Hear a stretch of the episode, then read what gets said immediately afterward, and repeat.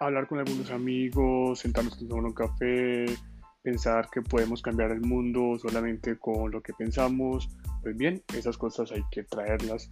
podcast, hay que contarlo, hay que compartirlo con los otros amigos, hay que tomar diferentes opiniones, explorar otros puntos de vista para ver cómo ese fragmento digital de cada uno de los invitados nos va generando una mejor conciencia colectiva frente a lo que podemos hacer desde la innovación, desde el mundo digital, por el bienestar y por el beneficio de todos y cada uno de los seres humanos.